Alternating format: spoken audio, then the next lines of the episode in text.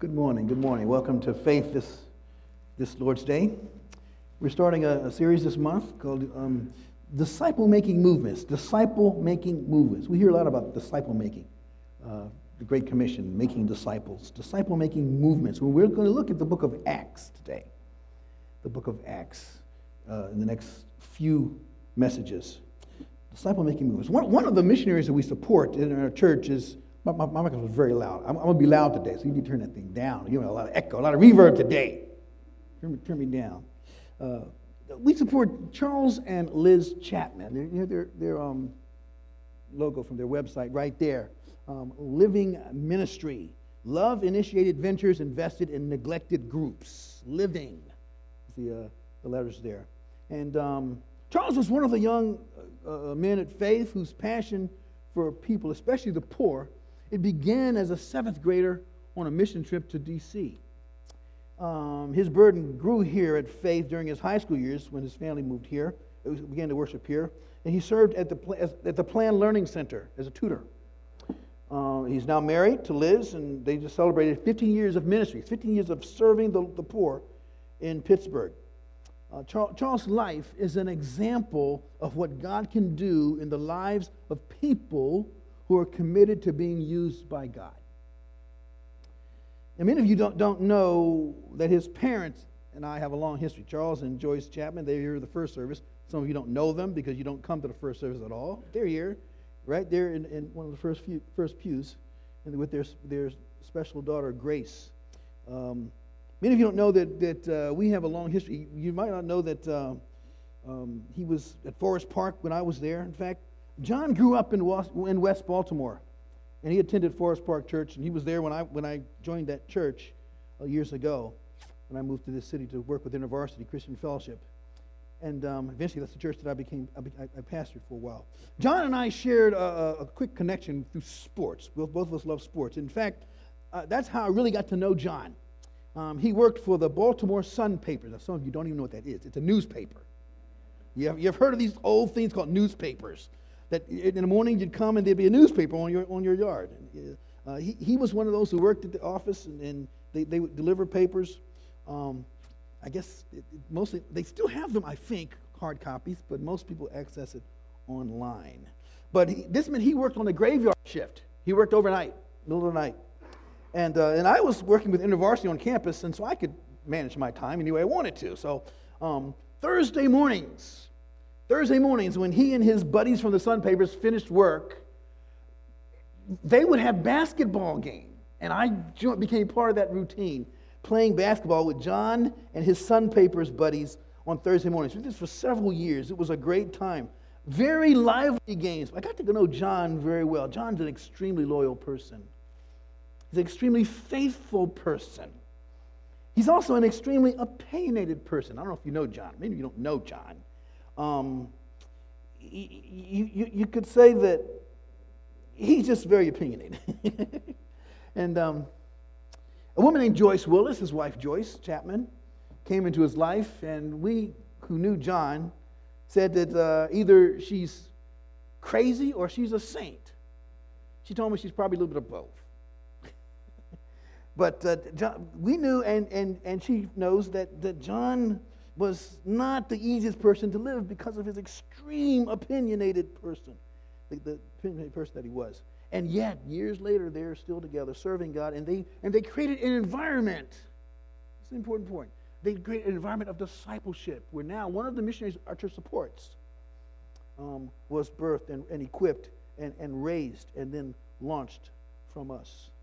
Many of you know Joyce is, is a strong woman of God who has been through many health challenges through, through the years. And you've seen her, you've, you've probably seen her, how she, they've raised their special needs child. Uh, just a, a wonderful couple, uh, but a simple, a couple like many in this congregation who've been faithful over the years to, to, to, to serve Jesus Christ in this generation. They're just one example. Many others in the church reflect that heart of faithful disciple making, which is what we're going to talk about. Disciple making, creating an environment being in an environment where, where, where, the, where, where folks can become disciples and flourish as disciples.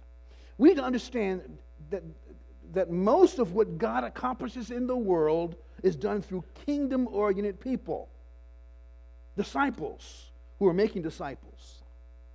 The, the passage today is Acts chapter 1, verses 1 to 14. Let me pause and just read this together.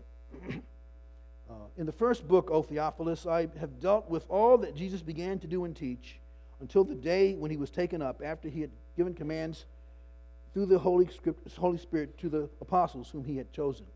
He presented himself alive to them after his suffering by many proofs, appearing to them during 40 days and speaking about the kingdom of God. And while staying with them, he ordered them not to depart from Jerusalem, but to wait for the promise of the Father, which he said, You heard from me. But John baptized with water, but you will be baptized with the Holy Spirit not many days from now. So when they had come together, they asked him, Lord, will you at this time restore the kingdom to Israel? He said to them, It's not for you to know the times or seasons that the Father has fixed by his own authority, but you will receive power when the Holy Spirit has come upon you, and you will be my witnesses in Jerusalem and in all Judea and Samaria and to the end of the earth. And when he said these things, as they were looking on, he was lifted up, and a cloud took him out of their sight. While they were gazing into heaven as he went, behold, two men stood by them in white robes and said, Men of Galilee, why do you stand looking into heaven? This Jesus who was taken up from you into heaven will come in the same way as you saw him go into heaven. Then they returned to Jerusalem from the mount called Olivet, which is near Jerusalem, a Sabbath day's journey. When they had entered, they went up to the upper room where they were staying. Peter and John and James and Andrew, Philip and Thomas, Bartholomew and Matthew, James the son of Alphaeus, and Simon the Zealot, and Judas the son of James. All these with one accord were devoting themselves to prayer, together with the women and Mary, mother of Jesus, and his brothers.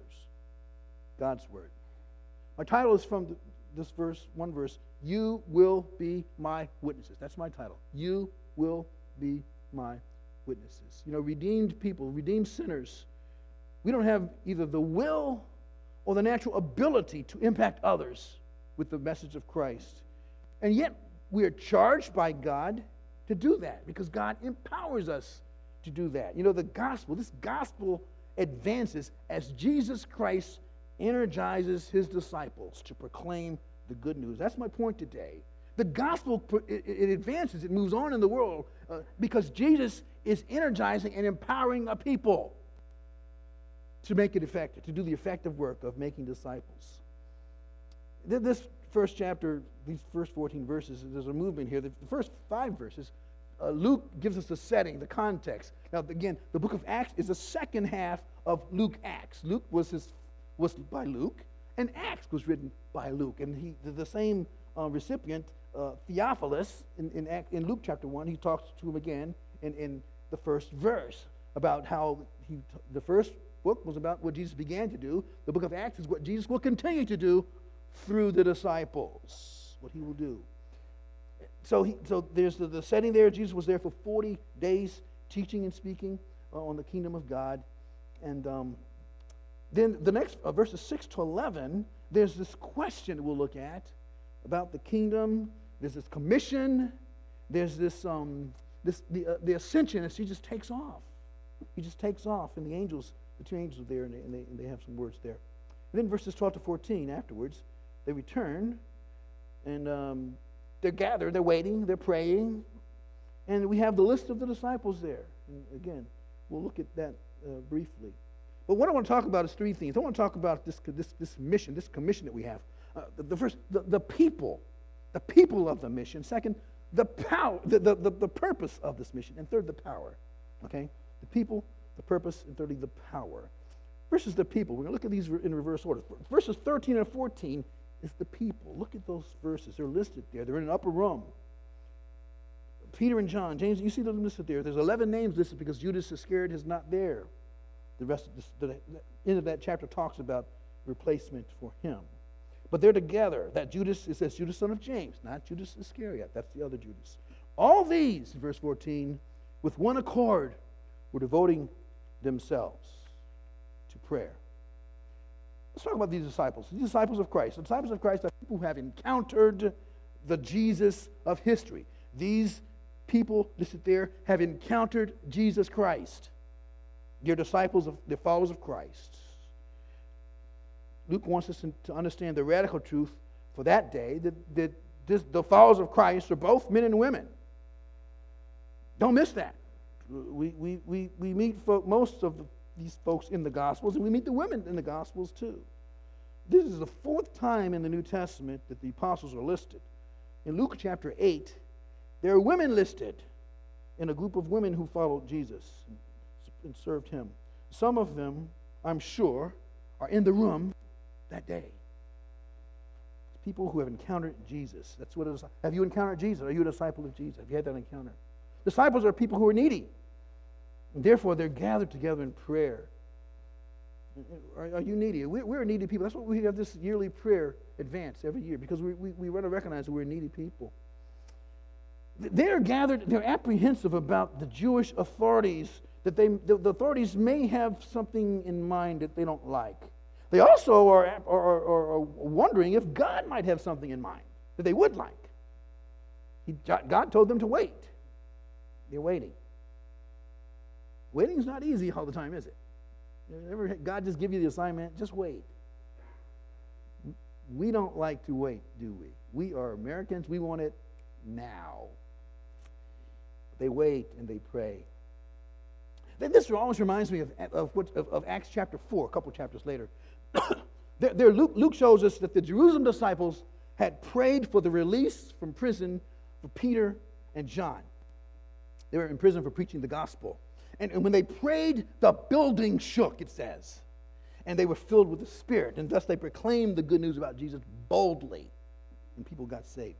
Uh, uh, I believe Luke is repeating for us a, a, kind of a formula in Acts 4 of what's already shown, he's already shown us in Acts 1 and 2. Now, many people, they go to the book of Acts for formulas. And that's the, most of the formulas that they think they find there, they aren't really there. What am I talking about?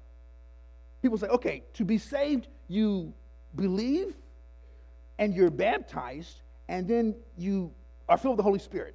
Or some say, no, you believe, you feel the Holy Spirit, you're baptized, you speak in tongues. There's all these formulas that people look for in the book of Acts. Don't do that. Don't do that. But here's a formula that I do want you to see because I think it's there. I think Luke has a formula for us in this passage that he wants us to, to, to, to look at later. And here it is. And there's a chart for it. Humble, united prayer. And then in chapter 2 comes the filling of the Spirit. And then in chapter 2, bold gospel proclamation. That's a pattern that you can find in Acts. That's a pattern that I think God wants us to imitate. A true formula humble people, needy people, saying, Lord, fill me. I'm dependent on you. And God does that. And through that people, God does ministry. God, the gospel is proclaimed. Disciples of Christ are needy people. Disciples of Christ are people who are, at least in the beginning, were united. This is interesting. It says in verse 14, they were with one accord. Someone has said that the only time in the history of the church that where you can say that everyone who believed in Jesus was united was right here in this passage. From here on, it's all downhill disunity and schism and all that. And guess what? The day is going to come when Jesus returns and we'll be united again. Amen? United in one accord. Disciples of Christ are people who are in process. This is important for us. Look at their question, the question they ask. It shows that they don't understand. There's some things they don't fully understand. They haven't grasped about what he'd been teaching about the kingdom of God. And, that's, and so they asked him a question. And it's okay. We're all in process. We're all learning. We're all growing. We're all trying to figure things out. None of us is perfect. In fact, there's a simple gospel song. I heard it just this week. I'm a nobody trying to tell everybody about somebody who can change anybody. It's a gospel song. It's a great song. It's a little simple song. I'm a nobody trying to tell everybody about somebody who can change anybody. That's who we are. Simple people trying to proclaim this great message about a great God. Can God use you? What about you? Can God use you? Absolutely, He can, and He is using many of you. Continue to humbly serve Him and look for ways to be even more useful to God, an instrument in God's hand in this year, 2018. I was thinking the other day about the many New Year's resolutions that, that, that we make, and, and that's, that's good, but we need to make our resolutions more, less me oriented, things of self improvement, and more kingdom oriented. How can I serve and be, serve, be useful in God's service more and more? That, that's what really will bring ultimate joy. So to, to know Christ and to make him known is the highest priority of our lives. Luke gives several church models in the book of Acts and to think about. There, there's the Jerusalem church and there's the Antioch church. We'll look at Antioch in a few weeks. Jerusalem was a, was, was a, is a solid church, growing church, but they were weak in vision to move on beyond. You might remember after chapter 7, they had no vision to move beyond, and what got them beyond their own walls was persecution, the pressure to leave. They didn't have a vision to go beyond their own, their own walls as a city church. Um, but the, the, the, the, other model is Antioch uh, intentional, diverse, strong on vision. What's the kind of church you want to be? They, they're the dreamers. They're dreaming that God can use them. God used them to take the gospel to the world. Acts 13 and following. Now, you know, for Craig and I, we've been for years we've dreamed about faith being a church that could multiply into other congregations of similar uh, uh, um, DNA. Why? Because the multiplication of congregations is clearly the biblical pattern of church growth. That's the pattern. And we see that in the book of Acts. Uh, I, have been in this city of Baltimore since the late 70s, and you need to know something that I've known for years, that many of you have not known. Though our church is certainly not a perfect church, we're a very unique church. and God is using us. There's no church like this church in Baltimore. We understand that and appreciate that. God is using and has used this unique congregation. He's used you to bring people to Himself and to help people grow. And that is still happening. And by His grace, it will continue to happen in the years and decades ahead. The question is with the changing nature of our world and the changing landscape of religious commitment in our nation and in our world, could God possibly still use people, a faith Christian fellowship, in the years to come to bring people to Himself and nurture people to Himself? Our prayer is that instead of settling down, we at faith will boldly and humbly trust the Lord to push us into the next frontiers of ministry that goes beyond us, beyond some of our lives, if the Lord tarries. Acts 18, verses 9 to 10. The Apostle Paul burdened in Corinth what he saw. The Lord said to him one night in a vision, Acts 18, Do not be afraid, but go on speaking and do not be silent for I am with you. No one will attack you to harm you, for I have many in this city who are my people. I think of that verse often when we sing that song by Chris Tomlin. There's no one like our God, so greater things are yet to come. Greater things are still to be done in this city. That's kind of what Paul heard that night at Corinth as he was wrestling with his calling there. But the gospel is going to advance. The gospel advances to people energized by Jesus Christ. An old song by Danniebelle Hall the Andraé Crouch and the Disciples, Andraé Crouch and the Disciples uh, years ago. She said, just like that little lad who gave Jesus all he had, how the multitude was fed with fish and loaves of bread, what you have may not be much, but when you yield it to the touch of the Master's hand, then you'll understand how your life could never be the same. Ordinary people, just ordinary people. He chooses people just like me and you who are willing to do what He commands. God uses people that will give Him all, no matter how small your all may seem to you, because little becomes much as you place it in the Master's hand.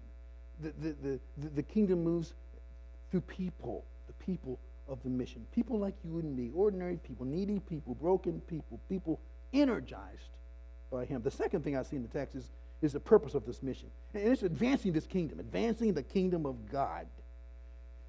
You see the important connection between verses 6 and 8? They ask the question, What when do you restore the kingdom to Israel? And he says, No, no, you receive power. The Spirit's going to come and you'll be my witnesses in the world.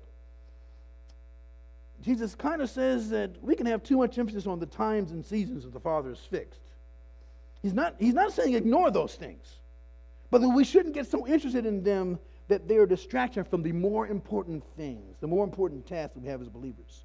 And this is still very relevant, isn't it? Some people are, are too invested in knowing prophetic future and, and the, the timetable and the sequence of the Lord's coming.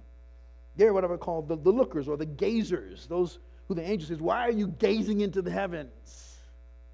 Get to work, build the kingdom, expand the gospel.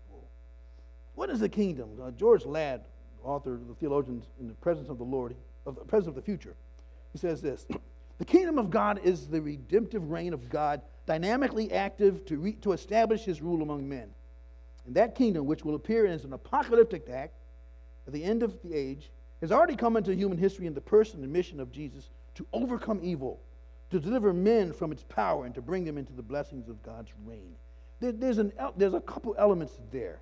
And his, the, the Presence of the Future is a book about what is this kingdom, how do you def- describe and define this kingdom? It's a great book. I was looking at, at, at a passage in, in, in uh, Luke chapter 17, where, where even in Luke's gospel, um, you can begin to see this element that there's a, that there's a future consummation, there's an ap- ap- apocalyptic aspect of, of, of, the kingdom of God, which is future, and yet there's a really a, a present aspect. In Luke chapter 17, verses 20 to 21, uh, being asked by the Pharisees when the kingdom of God would come, he answered them, this is Jesus, the kingdom of God is not coming in ways that, you can, that can be observed. Nor will they say, look, here it is, or there, for behold, the kingdom of God is in the midst of you. Now, Jesus is pointing to a, a, an, an element of the kingdom that the kingdom of God is here. It's present. It's in your midst. It's right before your face because Jesus is there. And where Jesus, where the king is, the kingdom is, is, is there. So there's an element right there. He says, don't be thinking of the kingdom as something future. It's now. And in the next verse, he starts talking about the days when the Son of Man will come. He starts talking about the future aspect of the kingdom. From, from really from 22 to, to, to 37, he talks about being like the days of Noah and the days of Sodom and Gomorrah and on and on. He's talking about the future coming of the, again, this, the second coming. So again, the, the kingdom is here already, and yet it is not yet here in its fullness. So there's this complicated aspect of the kingdom that we need to understand, and that the disciples certainly at that point did not understand. Now, last week in, in, in Brother Bo's uh, sermon, Luke 19, a couple chapters from here, um, we had this parable of the king who, who, who, who departed after giving uh, the workers responsibility and instructions and, and, and promised that when he eventually returned, they would need to give an account. It, it may have been natural for the apostles to think of Jesus' burial and resurrection as the fulfillment of this temporary departure. It would have been natural for them to think that. So, in one sense, their question is not at all crazy. They don't know it'll be centuries between the departure and the return. They don't know that. Maybe we need to give them the benefit of the doubt. However, in another sense, they show, their question showed their inattention to detail because they, they, they said, Look, will you, verse 7, will you at this time restore the kingdom to Israel? They are still thinking of the kingdom being Israel, an Israeli kingdom kind of thing. And they aren't thinking about the world, the bigger picture. Their, their focus is too narrow. Question How's your focus? Is your focus God sized? Is your focus narrow? Are you only concerned about yourself, your family, your community, your culture, your nation? We need to spend more time thinking about how Jesus shows us we can focus upon those things, but not just on those things. Have a vision for the needs outside of ourselves. It's an undeniable fact that never before in, his, in the history of the church has there been the potential to reach people with the message of Christ. Think of the early church. They had, well, they had horses and they had ships to travel in. What do we have today? Planes, cars, trains. What do they write with? They had pens and scrolls. We've got computers and smartphones. Think of the potential, the, the greater potential that we have to reach the world with the gospel of Jesus Christ. And yet, why were they so effective and we don't seem to be as effective? Maybe they had what, what Charles Stanley calls a passion for God and a compassion for lost people that we need. A passion for God and a compassion for lost people. That's more important than all the technology in the world, folks. How, how will this kingdom advance? Jesus gave kingdom parables. We looked at, at the reading of Scripture. We had uh, uh, uh, Luke chapter 8, the parable of the sower, which is talking in one sense about how this thing grows, how this kingdom will, grow. And uh, it'll be the word of God will be received to the hearts of people, and, and, and the kingdom will, will be expanded and advanced in that way. And then the other parables that Jesus gave, um, he said the growth will be gradual, would not be instantaneous. So th- this text in verse 8 gives us a few insights into that also. The, the witness of the truth about Jesus will progress from Jerusalem to Judea and Samaria and to the ends of the earth. There's a progression there, and there's a time progression there. There's a there's a there's a there's movement there. It's a movement in the world. It's a gradual progressive growth. And here's what something very important that, that was pointed out to me years ago. That that verse 8, you'll be my witnesses in, in Judea, Samaria, Judea, Jerusalem, Judea, Samaria, and the ends of the earth. It is not a wish, it's a prediction. Think about it. Jesus isn't hoping that that happens. He's saying, this is what's going to happen. Big difference, isn't it? And, and in, in the book of Acts, we see that progression. The, the book of Acts ends in chapter 28, 31. Uh, uh, proclaiming, Paul was proclaiming the kingdom of God, he's in Rome, and teaching about the Lord Jesus Christ with all boldness, without hindrance. It was accomplished. The kingdom of God expanding. Jerusalem, the city, Judea, the city where they lived, and Samaria, the next city where there were cultural differences, and to the ends of the earth. The expansion of the gospel, this gradual pro- progression. Are you one who's committed to that? Are you in His Word? Are you is the Word in you? Are you growing in the Word? Is the Word growing in you? Are you sowing His Word in your life and in the life, more importantly, of other people, that they may know Christ? The Purpose is expansion of God's kingdom. Finally, the, the power. Where's the power for this come from? Well, it's again verse 8. In verse 2 and 5, we see this the Holy Spirit mentioned. But verse 8, you will receive the power when the Holy Spirit comes upon you.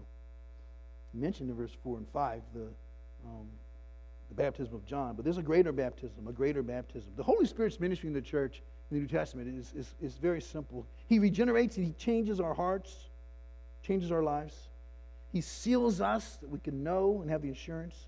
He anoints us to serve. He fills us, empowers us. He illuminates us with understanding. He enlightens our eyes. The eyes of our li- uh, hearts enlightened, enlightened. Ephesians chapter 1. Holy Spirit, His ministry in our lives. John chapter 3, Jesus talked about the Spirit. He was having that conversation with Nicodemus at night. Remember that? He said the Spirit is like the wind. We've had a lot of wind this week, haven't we? We've had too much wind this week in, in many ways. As it blows and the wind chill factor goes down and down and down. But you can feel the wind, can't you? And you can see the impact of the wind, but you can't really see the wind itself, can you? The disciple making church is like the wind, it's energized by a force that's unseen by the world, but is as real as the things they could see. The impact changed lives, changed hearts, changed communities, changed people. The spirit, like the wind. You know, this verse 8 is an outline for the whole book of Acts. Just very briefly, you know, the first eight chapters or about seven chapters are about the church in Jerusalem. In chapters 8 to 12, Judea and Samaria, there's ministry going on there. There's great things going on there's revival. And then from 13 on is the, the ends of the, of, ends of the, the earth. It's an outline for the whole book. And in terms of the Holy Spirit, one of the interesting clues about how Luke understands the Holy Spirit is that there's a unique manifestation of the Spirit. There, there are four of them in the book of Acts. One is in Jerusalem, one is in Judea, one is in Samaria, and one is out there in the ends of the world. Therefore, therefore, there's something. If you look at the book of Acts and try to understand what is what is the Spirit saying about the Holy Spirit in the book of Acts, remember that outline, and it'll keep you from going astray. But you know, the, the New Testament is not suggesting, very simply, that we have a, a local God, a regional God, a, a regional message regarding a regional God. No, the, the gospel movement involves the world. It's crossing barriers of language and geography and culture and even religion. That's the radical nature of the message of Christ. One thing I love about, you know, when I was in college, we had lots of debates and conversations with people of the quote charismatic persuasion who, who we, we thought their view of the Holy Spirit was a little bit off in some ways. However, one of the things I learned back then, and I still know, is that those people who, who, have, who seem to be in love with the gifts of the Spirit and the idea that the Holy Spirit is personal in our lives, many of them will outdo us in witness. They're not afraid to say the name of Jesus. And so maybe some of us who have all of our theological, doctrinal piece, uh, things wrapped up in, tight need to remember that the Spirit will come and, among many things, you will be my witnesses. And that's the, that's the evidence of one's uh, um, um, faith, the ability to, to speak the name of Jesus boldly and humbly. The primary task of the Holy Spirit, you see, is, is to re- reproduce the life and ministry of Jesus in us that we might proclaim it to others. See, it, it, it, it, it's not about it's, it's not about our being perfect. It's about being available to Him. Matthew 6, verse 33. Seek first the kingdom of God and His righteousness, and all these things will be added unto you. Seek the kingdom. Seek the things that are on God's heart. And what's on God's heart? The expansion of the gospel to those who don't know it, to those who need to hear it, to those who need to understand it more accurately, to yourself, that you might not just know it, but to do it. That if Jesus is Lord, how can he be more my Lord? This gospel advances not because of perfect people because we have a perfect God who energizes imperfect people to proclaim that message. Close with a story you probably have heard before because it's been used several times. It's a, it's a fictitious story. It's about the, the conversation that Jesus had when he returned to glory after coming on earth for 33 years. He talked to the angels. He said, You're done. Yes, we're done. I was done down here. It was 33 years. Well, what did you accomplish? Did you accomplish the Father's will? Jesus says, Yes, 33 years I accomplished the Father's will. The angel said, Then what did you do? What, what, what do you have to leave? Said, what, did you leave a great building? Did you leave a great ministry? Did you leave uh, uh, uh, pockets of, of, of, truth throughout the globe, throughout all the, the, the cities and, and, countries of the world? Did you do that? Jesus said, No. Jesus said, I, I, I discipled 12 men. One of them fell. That's what I did. That's all you did? The angel says, uh, is, that, is that your plan? To change the world through just 12 men? And I've seen those men, Lord. Jesus said, That's the plan. And they said, Well, Jesus, what's your backup plan? You got to have a backup plan. I've seen those 12 guys. Jesus says, There's no backup plan. That's the plan. The angels just went away confused and frustrated. But here's what the angels didn't understand that we can understand that the, the fulfillment of the commissions is not because of the great skill of those 12. It's because of the one who energizes those 12. You will receive power when the Spirit comes upon you, and you will be my witnesses. It's not about you, it's about the one doing the energy. Isn't there hope for us, folk? There's great hope for us that it's not about us. That the success of our church, the future of our church, is not about us. It's about the will of God energizing the people of God to be the people of God, to be what this city needs. And we remind ourselves of that each month through the, the table. What does it, the table tell us? It's not our works, it's His work. And that because of His work, we can be blessed and we can be effective in serving a lost and needy world. Well, the night that Jesus was betrayed, he took the bread and he broke it and said, This is my body, which is broken for you. Do this in remembrance of me. And he took the cup and said, This cup is the new covenant shed for the remission of our sins. Drink it in remembrance of me. Every time you eat the bread and drink the cup, you proclaim my death until I come again. Uh, uh, officers, could you come forward as we continue? This, this table is the Lord's table, it's not the, the church's table. Christians through the centuries have, celebrated the gospel, and the simplicity of this message through the table of the Lord as we do here each month, the beginning of our month. We do that at the beginning of this year, this January. This table is for, for those who, who trust, have trusted in Christ and understand the gospel and, and are walking in, in, in, fellowship with Him and His church. Uh, not, not necessarily this church, but if you're a visitor and you, and you love the Lord, you're part of a, a church that proclaims the Word of God and knows uh, the, the simplicity of the gospel, you're invited also to partake of the elements with us. If you're, if you're a child, through your parents, you can be a, a process to, to be partake of these elements. It's not just for older people, adults. But, it's for, but there's a caution that the scriptures give us as well.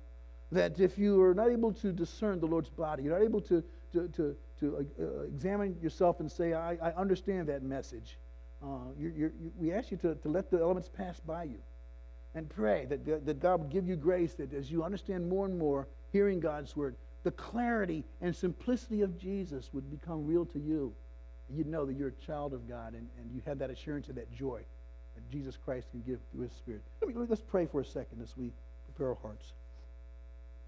Lord God, prepare us to receive these elements. Thank you that it's, it's not for people who, who have it all together, or none of us would be able to partake, but it's for people who know that, that you have it all together and that you have done the work for us. And that as we turn to you, as we repent, as we trust you, as we believe in your promises, you will bless us and you will give us life eternal, which you give to those who would believe. Lord, we call on the name of the Lord and we are saved. We thank you for that promise that it's by your grace and not by what we do. I pray you would work in hearts, Lord, as we as we receive these elements. Work your uh, comfort and, and your assurance to those who need it. We'll give you thanks in Jesus' name Amen. body of Christ.